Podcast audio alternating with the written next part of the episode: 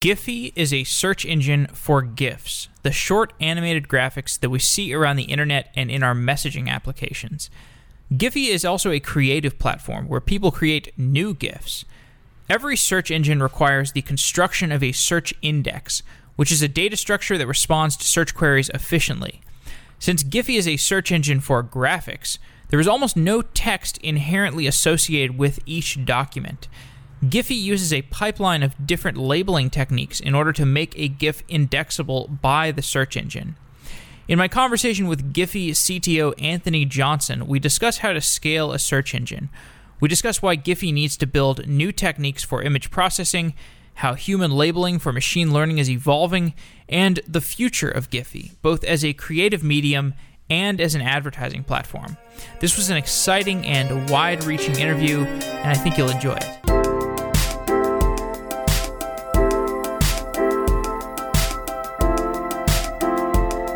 Anthony Johnson is the CTO of Giphy. Anthony, welcome to Software Engineering Daily. Uh, hi, I'm looking uh, looking forward to, to chatting today. Absolutely. Giphy is a search engine for GIFs, which are the short animated graphics that we see around the internet. And I want to start with a discussion of search, and then we will work our way towards the complexities of searching GIFs specifically.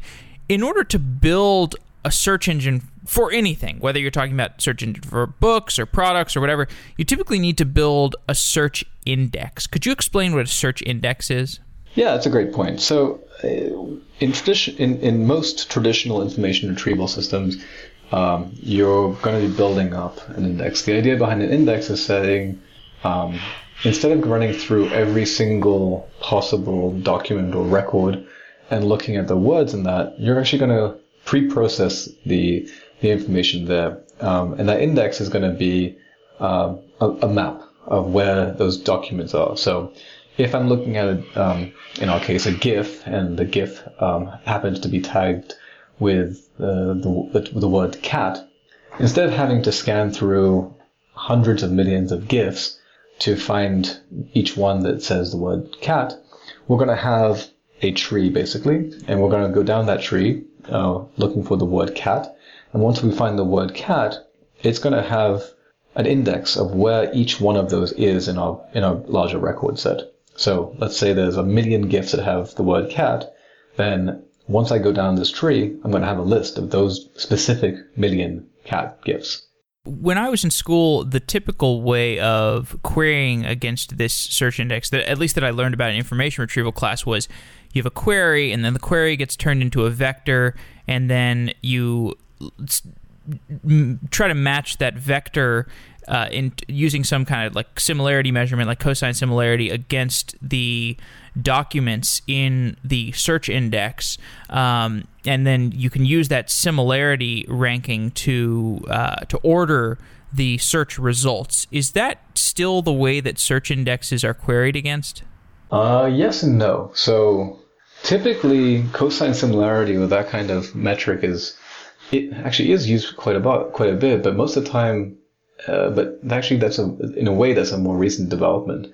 So um, the historically um, you you didn't have the luxury of being able to calculate cosine similarity or other such things on, on, on the distance.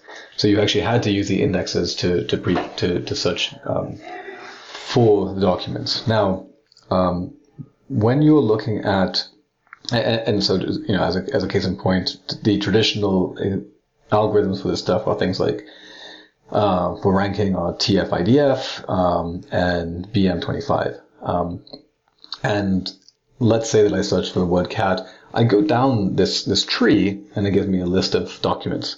Now, um, let's say that I've got a couple of these words. I'm going to combine them, and I'm going to look for the ones that have the most significance. So if I look for the word the cat, um, the reality is that I don't really, you know, the truth is a, a word like the shouldn't have as much weight in my search because let's face it, it's good. Stop words. Yeah, exactly.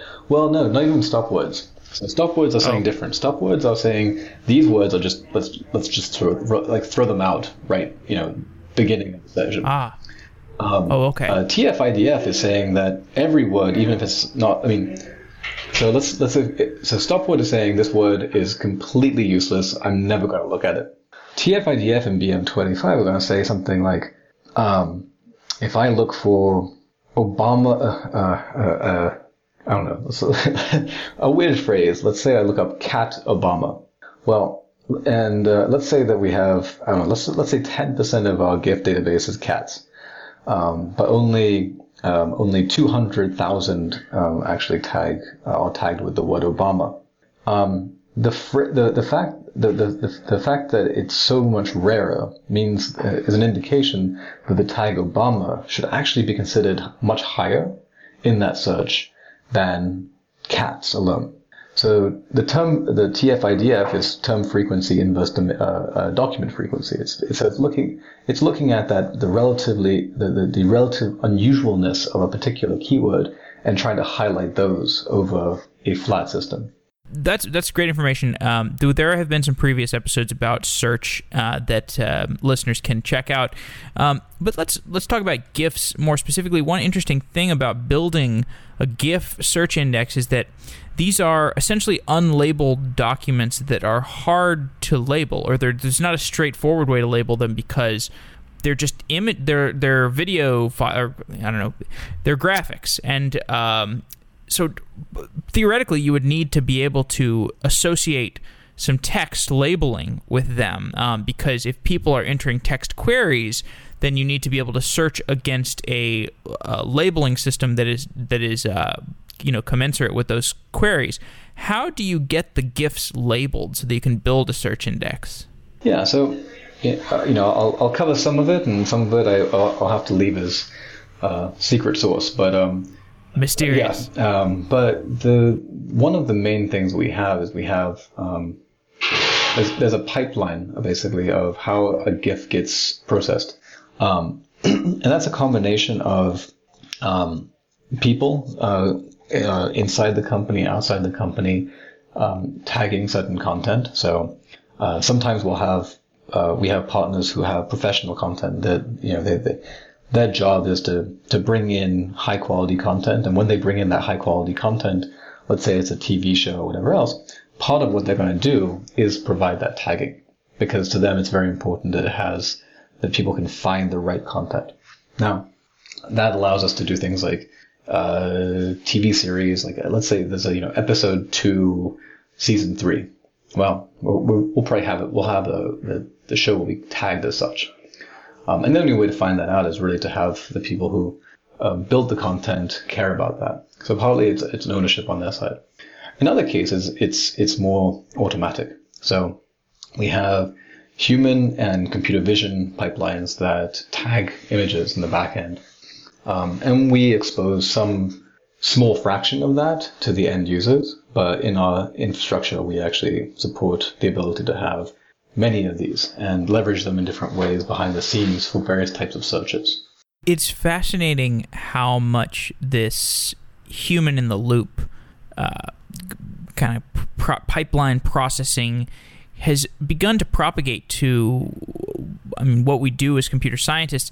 Uh, I've done a bunch of shows recently about it. Recently, I did a, show with um, Unbabel, which is a translation company, and you know, d- doing translation with a combination of machine techniques and humans in the loop gets you a really robust uh, translation. It seems like this is going to be a model for how we reduce ambiguity uh, in complex querying, complex data sets, uh, complex labeling for a long time to come. I mean, I, I think, you know, I think this is going to be like one of the things where if you know, as things like warehouses and manufacturing get largely automated, this is going to be the blue collar information systems work that is to be done, labeling and things like that. Yeah, I, um, I, I think it's actually you know you you you've you've kind of nailed it there. The if you look at the history of machine learning, deep learning, any of these things. Um, there's a there's a great uh, there's a great graph uh, that got published a couple of years ago that shows the the time when a new data set um, got released to the public and when major breakthroughs happened in in that space. So, and typically it's if I remember correctly, it's about a, it's a gap of a, about two to three years. Um, there is an argument um, to be made, and, and I, I personally am probably a believer in this, that the vast majority of breakthroughs that we see come from the availability of data and not necessarily new algorithms. Now, um, right now, um, and, and, I'll, and I'll get back to, I mean, I'll, but, but, you know, when we look at deep learning today, deep learning is an amazing field. Um, but the truth is that a, the, a, a large portion of the work that we are seeing the fruits of today came from work that was done in the the mid 80s to late 80s. Um, backpropagation, uh, uh, connection, uh, uh, connectionist systems. Um, this is work that was done. I mean, I think the the, the big the big book um, that that inspired people originally was um, I think it's called Connectionism. It was published in about 1986. Um, I, I, mean, personally, it inspired me. I remember reading it in like '92 and, and being absolutely blown away by it. Now, it, now, and I've seen it referred to a lot recently because of the fact that it really was a, big moment. Um, the but when you look at all the stuff we're doing today, it's a lot of it has to do with massive amounts of hardware, and we're, we're running deep learning on huge GPU machines, thousands, you know, tens of thousands, hundreds of thousands of machines that are optimized for this particular kind of problem. But often they're using the same algorithm. The main, one of the big differences, though, is not only the computational power available, but it's actually the data itself. Um, I can I can now in a week, a couple days even, actually I I, I, start, I take that back. I started this yesterday.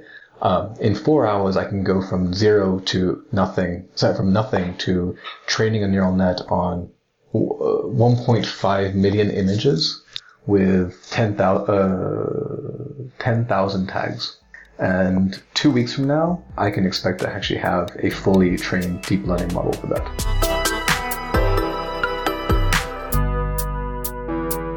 You know, I think about sometimes we, we, we traditionally think of computing in terms of Moore's law, and I've been starting to think like it seems like as our systems have more and more emphasis on deep learning, it's less of a question of Moore's law because this is not really um, something that's as much bottlenecked by a particular like processor architecture. It's more like uh, can you structure the problem in the right way? Do you have enough data?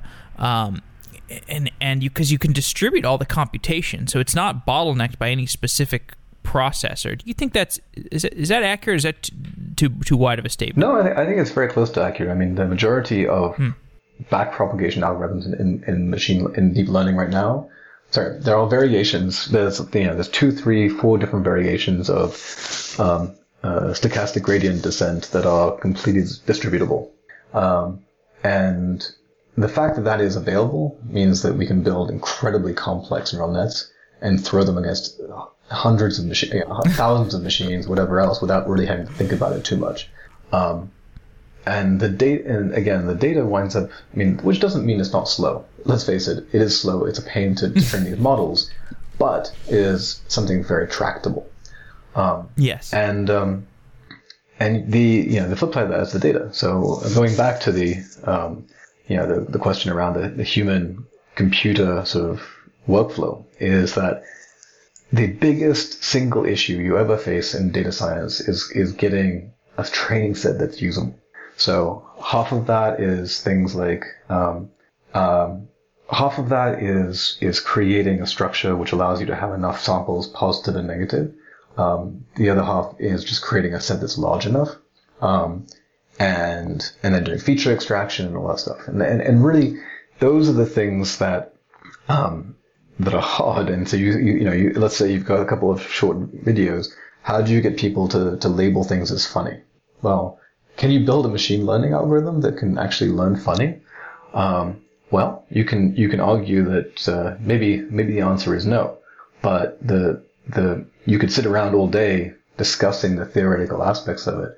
Um, it's a lot easier to do it and then throw it into a, a, if you can get that data, then you can generate that data, then you can throw it into a, a model and maybe you'll get an answer that's surprising.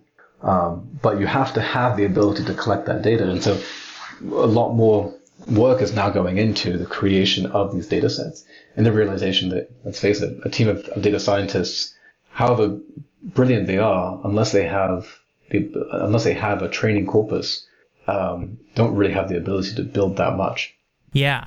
Okay. So we have gotten totally off topic, like d- discussing like the abstract concepts of deep learning and human labeling, um, which is a oh, fantastic, fascinating topic, and uh, your opinions are very interesting. But getting back to Giphy, what are some of the hard parts of scaling a search engine? Because Giphy is at this point uh, a search engine with an with a large API surface area. There's a huge corpus to be searching. Can you give me some description of what are the difficult parts of scaling that? There's two ways to, to, to look at any problem like this. One is um, you know how, how do you how do you achieve a final solution? And the, the truth is there's a, probably a thousand different ways of achieving a final solution. Um, the other one I think that's actually more interesting is how do you build a organization that can grow into that, and what are the what are the, the fundamentals you put in place to to grow a such solution.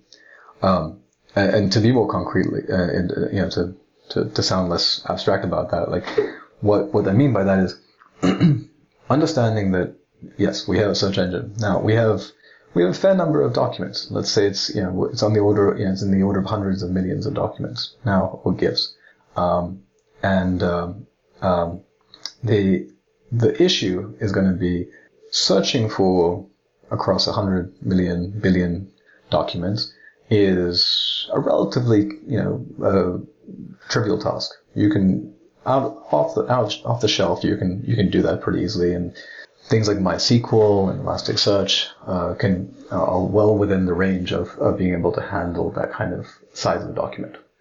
Um, the the question then winds up being, what is your service doing? What is it being used for? And, and where does what are the pain points? So for us, the biggest pain point is latency. We have very strict guidelines about how fast our API has to respond. So for us, the question isn't whether we can just respond. It's a question of can we respond with a latency that's under uh, optimally. Our latency is is you know uh, at a very very rough level. Um, we we have a goal of 100 uh, under 100 milliseconds for any any particular query. Um, now, in practice, you know that that's a pretty good goal. Um, if you're looking at a mobile phone, you've got latency from the network, uh, you've got latency from various other pieces, and so the, and we can only control so much of that interaction.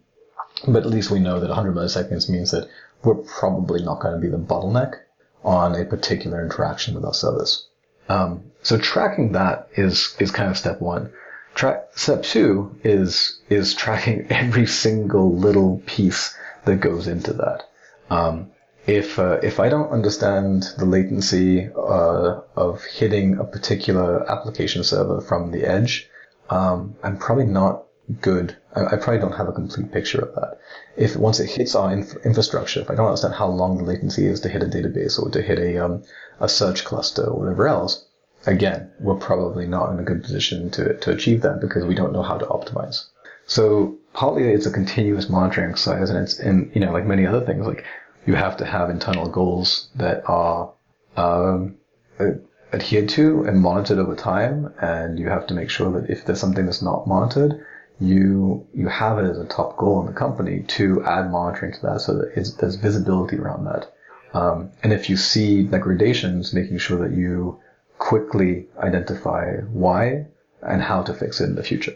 You're describing this trend in observability. Like observability is a huge topic uh, of conversation right now. Um, I had a really interesting interview with James Turnbull, who is the I think the Etsy CTO, and he wrote a book called The Art of Monitoring, which is all about how to build good monitoring pipelines, how to do observability. Um, can you talk more about how you bake that into the engineering process, perhaps into the culture of like because because uh, I mean search is search is such an interesting problem where you like you really want the latency to be you really want the latency to be good especially when you when like people now expect um you know the responsive search or whatever like where every time you enter in a letter it like requeries yep. uh, so yeah just discuss observability a little bit more yeah. so um it's it, the the book you mentioned is a it's a great book. I I I actually am a big fan of it. But um but in general, I think that what we've done to structure that, and I think truthfully the only way of doing this is that every group that is shipping code, I mean, it's effectively an evolution of the whole concept of DevOps. Um, as as teams, um, yeah, if, you again stepping back a little bit, we we had the notion of a uh, call it a systems group, and their only job, I mean, not uh, uh, ops group, and their only job was to deploy code. All right, so we moved away from that. We got to this notion of uh, infrastructure as code. Now, different teams had a little bit more control over pieces, um, and and that's good um, because people can deploy, people understand how things are deployed. There's a, a, a bit of a sense of the infrastructure underlying it. Uh, that got lost at some point, uh, mostly around the mid in the in the the aughts. Um, now people are slightly more aware of the complexity and, and what the systems are running on. They're more comfortable with cloud. More people have exposure to some level of infrastructure and are, are aware of the fact that uh, app, you know, app code does not live or run in some abstract void. Um, the the downs the the um, the next evolution to that has been um, getting an understanding of performance into application life cycles. Um, you know, there's there's a, you know there's the traditional adage of early optimization. Um, uh, well, actually, I don't actually remember the adage, but like, um, but but early optimization obviously is a is a terrible thing to do. But um, uh, the the idea is really like how do you how do you get people to ship code, understand, and, and then see it in production and be able to to immediately identify what a problem is. So um, for for us and and for other companies I've worked in the past I'd say six years where I've, I've made this a very uh, integral part of routine is every team has ownership of a complete dashboard that they can understand. So if I'm shipping a piece of web code, then as an engineer in that company, I need to be able to, I my requirement is that I should be able to understand how is that performing on the web? Like what browsers is it, how, you know, how well is it performing on browsers? um, and have all that information and be able to set up alerts so that I understand if I'm tracking well on that. Um, performance should be part of a, the product management um, ownership. Like if I, we, we should, you know, that team should own latency. That team should own all those pieces. Um, and more importantly, it should also own um, the ability to see when there are performance degradations immediately. So if I'm running web code and there is something slowing down the web, as part of that team, I should know about it immediately. I should be able to diagnose the problem and I should be able to work with others to fix it. If it's, if it's in my piece of code, I should be able to fix it and deploy. If it's across the company, I should be talking to those people to understand a little bit more and help out on that. This is like the Werner Vogels quote, you build it, you run it. Exactly. The, yeah. the idea is to provide the right tooling for people. You don't need to build the monitoring solution. You don't need to build the development, the deployment solution but you need to be able to own, uh, you need to be able to have the tools necessary to be able to understand performance end to end. Let's talk a little bit more about the infrastructure. Um, Giphy is a search engine, but it's also kind of a budding platform. People can create GIFs on top of it. I imagine you have all kinds of interesting internal services as well. So I imagine you want to have a nice infrastructure that engineers can randomly spin up machines and uh, run experiments and stuff. Can you give me an overview of how that's built out and like what cloud you're running on, and I guess just like how the how the culture and how the product has influenced how you built out that infrastructure? Yeah. So um, the the the the long the, the short version is we are um, a, I guess, traditional 2017 shop. We're, we're using Docker. We are, um, uh, actually, um, we've chosen uh, Kubernetes uh, right now um, as an underlying uh, development deployment platform. Um, the, the, because of the history of the company, and I think just because of the general nature of most modern companies today, especially ones like ours where we are dealing with so many different endpoints, we are effectively a polyglot um, organization. Um, you know, we have preferred tools for preferred things, but but in the end of the day, accept, we'll, we acknowledge the fact that we will no one language is going to be uh, is going to rule them all. So to, to work around that or to solve that or to help uh, developers with that, we've we, we've worked we're working with Kubernetes. Um, as a developer, um, I'm going to bring I can from a command line bring up the entirety. Um, well, within uh, bar, barring running out of memory, uh, a, a miniature version of the entire stack or, or most of the stack on my laptop, and that's with two commands from scratch. Um, and I can deploy my code into a new cluster um, uh, on, in the cloud that gets auto configured and everything else again um, with a couple of commands. Um, and you know the same infrastructure is used for continuous integration. Is the same infrastructure used for continuous deployment, and um, within the next couple of months will be used in production as our primary um, uh, sort of cloud infrastructure platform. Now, we are witnessing the growth in popularity, the growth in competitive um, potential of the Google Cloud, uh, particularly driven by its Kubernetes features as well as the high level managed services built on top of the Google Cloud that are differentiating. Um, though it seems that the Google Cloud has been, I mean, the rise of the Google Cloud has seen a lot of companies moving. Well, I don't know about a lot of companies, but some companies at least feeling comfortable moving towards a polyglot cloud world where like we did a show with Meetup recently, and Meetup has a really interesting infrastructure where it's like a large percentage of it is on Google, and a large percentage of it is on Amazon, and it's actually copacetic. They're fine with that. Um, so what about you? Have you do you have it uh, centralized or anything or you're just like kubernetes on amazon and you're you know hedging your bets or what's going on well there? right now we are running kubernetes on amazon. Um, and um, you know the uh, the truth is that um, we don't necessarily see a, a, reason to have multiple cloud deployments at the moment. Uh, multi-cloud strategy is definitely becoming more prevalent.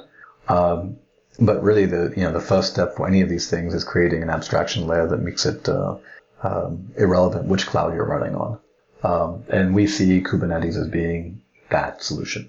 Um, so, you know, to answer your question, no, we don't have that strategy right now. Um, but uh, if there becomes a if there comes a day when it's like, yep, we definitely need to do that, we'll be in a good position to transfer but it does sound like you're using some of the Google APIs, like maybe Google Cloud Vision or some of these other higher level APIs. No, actually, right now we don't. Uh, we uh, most ah. of our CV work is done in house. Okay, interesting. Uh, have you evaluated those options, or you just think they're too uh, brittle? Uh, yeah, I mean, I, I, mean, you know, at the end of the day, uh, most of the CV stuff out there doesn't perform all that much better than what I can, what you can download open source uh, ironically enough. Um, and I, I mean, I think you know maybe if you looked at if you look at the absolute performance numbers, you know, maybe it's like 97% versus 98%. Um, but um, the, the, reality is for us, the majority of the time when we're looking at our content, we don't care that there is a plate in the image. We care that there is a happy face that has been made out of sausages. Right, right, right, right, right. And so, you know, we have a, we have our own domain that we're training against and that we're working with that just isn't part of the equation for Google. This is so interesting to me because uh, the that translation episode I mentioned that I did with Unbabel, they were talking about how so the, a lot of the translation work they do is in the domain of customer service. Like you have a Zendesk ticket and they translate it into different languages, and so that builds their their machine learning uh, training uh, model um, to be biased towards the domain of customer service, and so it it ma- it makes it operate in a way that is much different than these um, one size fits all. Uh, translation interfaces like the ones that you could you can get as, as an API from Google off the shelf. Yeah, I mean, and even even Google's. I mean, originally it was. I, mean, I believe the training set for Google originally was the U, the transcripts from the UN. Oh. Okay. So I, I, don't I don't know what kind of bias that introduces, but it's gonna be it's gonna be a little weird. Diplomatic. Yeah, very very diplomatic. No no swear words, nothing like that. Um, but you know, and and you know, to the on the topic of swear words, you know, it's kind of thing like we we have uh, you you need to train your, your model for the purposes um, that you are looking for. If I if I don't know that uh, if if our models don't know that um, uh, well, I won't use swear words as an example, but um, if if um, our systems don't know that um, uh, hey with three y's is different, is not really the same thing as hey with just one y, it expresses a different emotional content. Um, that's something that we need to capture, um, but perhaps Google doesn't. Are you building any kind of graph structure that will let you relate different GIFs to each other? Um, I mean, I think you know the the simple answer is we already have. I mean, if you look at tags, then you're already you're, tags. You're yeah, already looking at. That's true. That's that's implicitly a graph. It's it, it is a graph, and you know we have some. That There are obviously we have lots of plans around that, but uh, but the truth is like mm. we, you know, where else can you go and find a, a single a piece a GIF and say, okay, find me other uh, I don't know Beyonce GIFs. That that truthfully is is the closest to a human uh, connected graph uh, that in many ways is out there. So uh, this is kind of a weird question, but is GIFs GIF like a, a, GIF search engine seems like the kind of thing where it's like at first glance it's like okay whatever Google could just build this too, Facebook could just build this, like whatever whoever could build this, but it seems like one of these things where like you look at you start to look at the problem under a microscope and it's like this problem is actually way more complicated and takes way more engineering work than just somebody deciding, okay, we're going to stand up a team at Google to make the GIF search engine. Is that accurate? Um, I mean, I, I, I, I, certainly hope so. Um, but uh, yeah, I mean, absolutely. That's uh, um, the. I think there is an impression that it's an incredibly simple thing to do, um, and the reality is that it is an entire ecosystem. Uh, it is a it's search. It's thinking about how people express themselves. It's thinking about what kind of how you identify content that is meaningful in different contexts and building the ability to provide that. Um, and you know there are similarities. Like there's the word search, right? But like the the truth, and, and I think we all have fallen into that fall into that uh, trap of, of of trying to find the closest analogy. Um, but um, it it truly is a different problem than anyone's ever dealt with before. Um, and, and, we wind up building, you know, we're building a bunch of technology that is, um, I mean, I mean, truthfully, I mean, just, I, have only been here six months and then, and, and then the, some of the stuff that we've, that Giphy has had to build to, to be able to be Giphy is absolutely mind boggling. Um, and it's around, understanding GIFs, around manipulating GIFs, around indexing, searching, cre- uh, like working out the value of content, understanding what what is relevant today, what is topical, all these aspects. Um, and uh, you know everything you can imagine every single problem that Twitter, Google, and uh, Facebook have ever had, all kind of combined uh, into one, but hidden behind the scenes.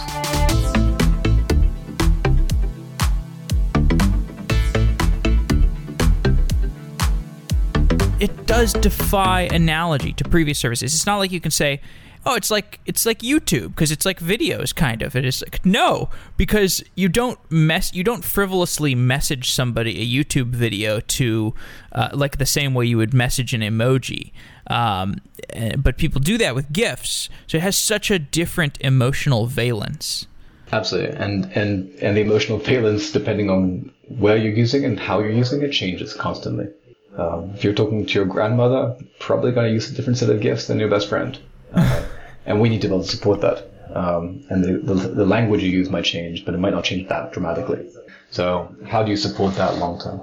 What about databases? Where, how do you store the GIFs? Is there, there must be some level of complexity, like, as you could do stuff where, like, you want to make the first i don't know the first two seconds of a, or the first x frames of a gif more accessible so you can preview it or something? I, I, don't know. Can you give me maybe a description of the storage model? Well i could. Uh, i'm trying to yeah, i mean so that's that's when we start getting into some of the, the more interesting uh, complexities. Um, there are some very interesting storage models both on the database side and the um, you know, I mean, and, and, and I mean, on the database side, honestly, we, we're using scale out solutions, you know, the, you know, standard, the standard things you can imagine a company that needs to be able to scale out horizontally or across multiple data centers does. Um, on the storage structure, um, you know, I think uh, that's actually one of the aspects where we have uh, some very interesting uh, uh, proprietary work that we have been building out. Um, around kind of like how do you, you know, what what what do next generations, uh, next generation image and video pipelines truly look like? Um, how do you, you know, how do you move past uh, like FFmpeg is a great piece of uh, uh, is a great tool, um, and everyone uses it. But you know, at no point was FFmpeg designed to to live in a uh, massive, massively distributed cloud system. Um, at no point was it designed to uh, to have like you know sub sub uh, um, sort of 100, 200 millisecond response times. Um, and uh, our infrastructure is being built around that, uh, and truly creating a, a, a I mean, what, what, as far as as far as we know, certainly really the next generation of of, um, of sort of low latency scale out um, image processing. Yeah, and uh, one thing I read about in some interview about Giphy was this thing called Giphy DVR, which is sort of an attempt to tackle the problem of we've got videos all over the internet, but most of those have not been converted into GIFs. And in a perfect world, you would be able to query against Giphy for any GIF in any video that would be some substring or some sub uh, concatenation of images in the video. Um, and Giphy DVR is the system where like you can put in a video and it looks through the video and finds plausible gifs uh, like just basically it tries to i guess uses machine learning to try to figure out which of the areas in the video would be an interesting gif uh, is that accurate like how, yeah. how does giphy dvr work uh, well I, I, think that's you, you, actually summarized it pretty well i mean you know okay. if you're looking at a particular uh, domain let's say we're looking at like i don't know basketball or something if i have uh, four hours of that um, you know part of the part of the, the, the goal is to create a system that can look at that and say, yes, here's four hours of a game, but here's the 16 six second slices that you care about. And, and part of that is looking at, you know, scene by scene changes, is looking at domain specific types of, uh, you know, of, of, of, of changes that will help you identify that. I mean, let's, you know, for example, if I'm, I mean, if I'm looking at a sports game, um, having algorithms that understand that yes, there is a score. Um, yeah, I mean, like if I'm looking at football, uh, sorry, soccer, and uh, and someone scores a goal, well, generally speaking, people don't score that many goals. So chances are that's going to be a big moment. Um, and having algorithms that can use that information, sort of ambient information, extract those features, and create the the, the system that automatically create, uh, uh, uh highlights the important parts of that. Now, um, yeah, when you when you have billions of hours of video, however many, I think it's probably billions, billions of hours of video uh, on the web and being created, and you know millions of hours could be created every single day. The um, that's the kind of infrastructure you need. Um, and so when I you know when I'm talking about uh, kind of next generation image processing, um, it's really a combination of those things. It's it's the mechanisms that that shape images, that transfer images, but it's also the, the infrastructure that helps run those kinds of algorithms at scale uh, when you have enormous amounts of data being pumped through the system. Let's talk a little bit about the team structure and the way that different teams work together. And I guess the place I want to start is the there's kind of the, this interesting relationship between the creative team and the engineering team. I think because as I understand it, Giphy, you have like a studio side, and the Giphy studio side is where you make gifts and you potentially work closely with brands to get gifts made that you know it's like benefits the brand it makes the brand look good and people maybe want to share like a snickers gif um, and it gets the brand some recognition can you describe how you structure the relationship between the creative side and the engineering side yeah i think you know i, mean, I think we uh, um, Giphy is a very interesting company i think the um, you know, when you look at the, the, the background of a lot of the engineers um, and the interest of a lot of the engineers here, um, there is a strong uh, artistic bent, whether it's uh, actual art, whether it's you know uh, photography, music, whatever else. Uh, there's a very strong component of that being the, the idea that engineering should not be the standalone concept that never interacts with anything else. Um, and I think and part of the and, and part of the ethos that we, we, we strive to keep is to make sure that there is a constant um, interest and respect and fascination with things outside of, you know, did someone create a new algorithm that lets you sort uh, numbers faster? And, you know, and says like, oh wow, here's a, here's a, a deep learning model that actually produces art. That's awesome. You know, and, and creating that, that, that you know, the, the traditional phrase of a, you know, keep creating, that culture of a, a sort of fascination of, of, of sort of uh, um, exploration. Um, I think you know with studios we I mean with studios we we are uh, as a company we are exposed to the amazing uh, work they do every single week and that we, we they literally are presenting um, anything that they've created anything that the, the artists there have, have done um, and we have artists in residence we have animators we have abs- I mean there's a variety of different um, uh, types of, of art being created there. And part of it for us is being exposed to that on a regular basis.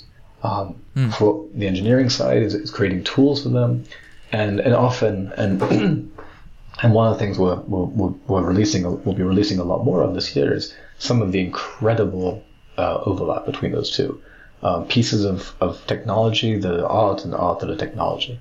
Um, there's a lot of stuff that we've done, um, and uh, you know we're we're actually very excited to to release these kind of pro- these, these, these incredible projects um, into the public. Um, some of them have been uh, done in shows, so we, we actually have had uh, several art shows in the last six months, even um, showing some of the, the, the sort of fun intersections of of just on a purely technical level, I guess, on on a, on a computer level, websites and interactive art, but also physical installations, um, installations that leverage uh, GIF infrastructure, um, um, give uh, give uh, give a whole ecosystem around that um, to provide things that let you interact with uh, animations and gifs and stickers um, in the physical world. I think that that structure that you just articulated about Giphy is one of the first companies where I really feel like it's leveraging what you get out of being in New York because uh, you know there's a lot of talk about like is it better to build your company in San Francisco or New York? And and uh, one thing that's for sure is in New York, you're going to get more aggressive hybridization of like culture slash media slash music slash art with with engineering. So a little less of that in San Francisco, I feel, and I think that's like that's a real competitive advantage that Giphy has, and especially when you're talking about breaking down the silos between um, like advertisers and um, and their fans uh, and and kind of like the marketing messages and like um, the you know kind of the way that that that um, online advertising works right now where you have like this church and state separation of who's making the advertising content versus who's distributing it um, you know I think it, it makes me feel like Giphy is really well positioned I mean, I'm I'm certainly not going to disagree with you. Um, I mean, I spent uh, two and a half years, I think, in San Francisco, and uh, know, I've, I've I've been around the country, and um, uh, more sterile. It's a lot more sterile. Yeah, and, and I was, you know, it was a great experience in many ways. It's being surrounded by other technologists, but um, I actually, you know, I don't find it nearly as creative, and I don't find that people. I feel that I think the I think the problem when you have too many people in tech thinking about tech is that you lose track of, of end users, you lose track of of um, what you should be able to give back to the world as a product, um, because you become so entrenched in your own uh, world. You know, I mean, ad tech has the same problem. If the only thing I care about is is a click through rate, then I don't necessarily know what message I'm conveying to the human beings on the other end. Um, and I think that not to mention you incentivize fraud. Yeah, exactly. Uh, and well, and, and the fact that you don't even know the difference, right? I mean, that's that's I mean, that's part of it. Is like you can have massive ad tech fraud, and the reason you can is because it's so decoupled from humans. So exactly this, and this is something. So I've done a bunch of shows on advertising fraud recently. I've been thinking deeply about advertising fraud and where we asymptote towards uh, in terms of advertising because Google is an advertising business. Facebook is an advertising business.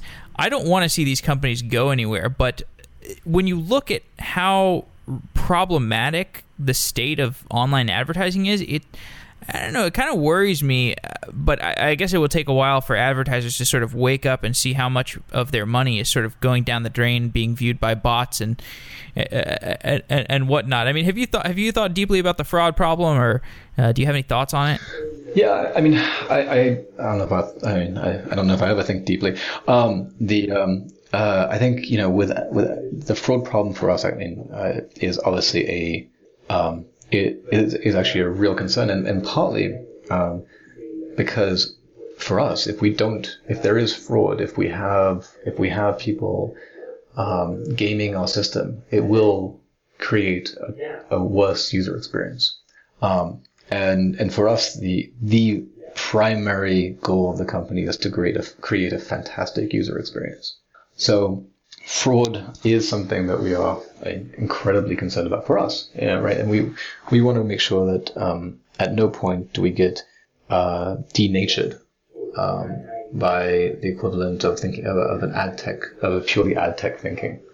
Um, and, I, and, I, think we're we're well positioned. And I think I, mean, I think we're in a great position actually to to provide a more organic, healthier um, uh, interaction uh, for brands than has been possible with any of the ad tech world out there. Um, and uh, yeah, so.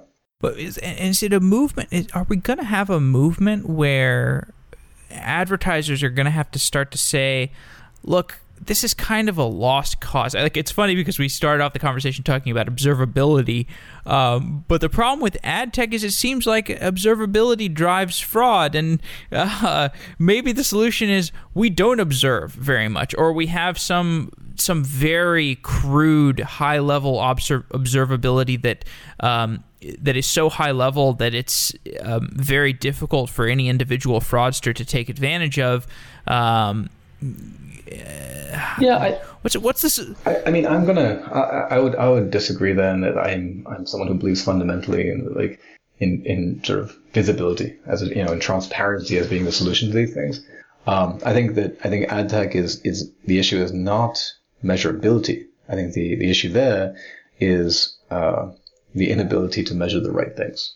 Um, and um, we and I think you know, what will happen, I hope what happens is that we don't move away and we don't shy away from, from visibility and, and measuring of, of, uh, uh, because of, of the bad taste, um, that gets left in the mouth after like ad, you know, with ad tech fraud, but rather, uh, that we get better at measuring the right things that are truly indicators of how people are interacting with you, are interacting with your, your brand, are interacting with you as a company or as an individual um, eh, which is much harder, but but I think much more valuable.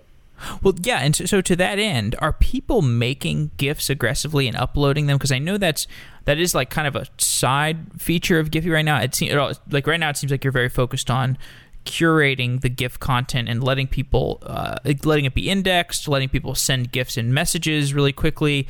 Um, and there's like, you know, you want to be able to send a GIF of Taylor Swift making a cute expression um, or Kanye West like doing something weird. Um, what about the creative side? How like how much is GIF creation growing? I think I, I, mean I actually don't have a clean way of measuring that because I, what I see what I see is um, we see GIF creation as, and we see, we see GIFs as an art exploding. And we see people who, in their spare time at lunch, are, you know, maybe they have jobs as a graphics designer, and lunchtime they're creating amazing GIFs. Um, and uh, I mean, I, I, I don't know if I can.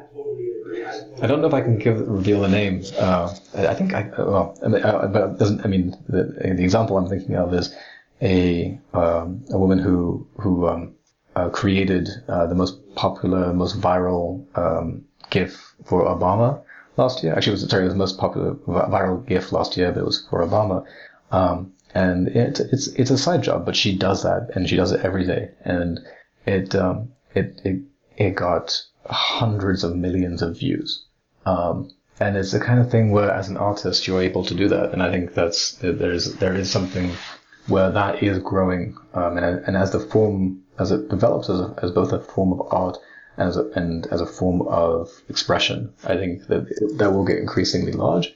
You know, we we we see that potential. and We see the adoption with things like uh, GiphyCam as being something where people are increasingly creating their own content. Um, and and sometimes they're sharing it, and sometimes they're publishing it, and sometimes they're leveraging all these things. Um, and and you know we will we see a future where everyone has a set of, of gifts, some of that they use on a regular basis, some of which are things that they created um, with whatever panoply of tools we hope to see in the future. What's the biggest vision? Uh, just to close off, what's the biggest vision for what Giphy could grow into?